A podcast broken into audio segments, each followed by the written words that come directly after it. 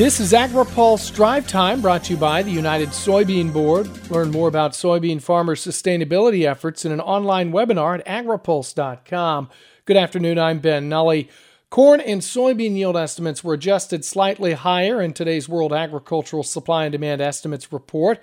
Soybean yield estimates increased from 50.6 bushels per acre in September to 51.5 bushels per acre in October. University of Missouri agricultural economist Ben Brown says major soybean producing states helped raise the national yield estimate. The trade was expecting, you know, about a half a bushel increase, and what we ended up getting uh, was was nine tenths, almost a full bushel of an increase.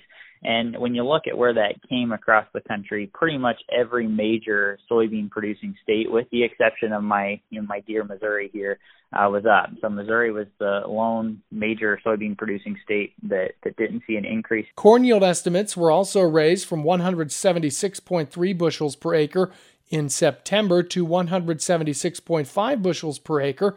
Brown says the western corn belt is seeing better yields than originally thought, but he says the central and eastern corn belt yield estimates are coming in below expectations. Read more of this story at agripulse.com. The House is on track to pass a Senate approved bill to increase the U.S. debt limit today. House Speaker Nancy Pelosi says the increase should last until about December 3rd. If we don't lift the ceiling, it could be a loss of 6 million jobs, $15 trillion in household wealth, and drastically increase the cost do you have a credit card? Do you have a car loan? Car loans, mortgages, student loans, credit cards, and other bother- borrowing. So, domestically, and when I say domestically, I don't just mean within the United States, I mean at the kitchen table. After today, the House and Senate won't return to Washington until next week.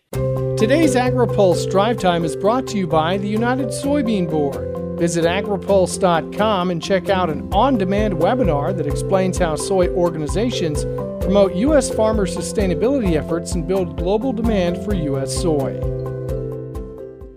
U.S. beef export values hit the $1 billion mark in August. According to the U.S. Meat Export Federation, beef exports topped 132,577 metric tons, which is up 21% from last year USMEF President and CEO Dan Halstrom says the value of U.S. beef breaking $1 billion is monumental. It wasn't that long ago that six or 700 million in a month was record breaking. But the exciting thing is while it's led by Japan and China, we really had broad based growth on the beef side from a variety of regions. Uh, you look at Central America, you look at Mexico, you look at South America. There's a lot of different areas around the world that were contributing to the numbers. Pork exports held strong at 225,822 metric metric tons in August, which is up 4% over last year. The story for August on pork is in some ways similar to beef, very broad based growth across a variety of markets. And of course, as we all expected, the, the business into China is down, down about 20%, which was expected on muscle meats. But the good news on China is that the variety meats continue to rebound, and it's not only into China, but Mexico and some other markets as well. So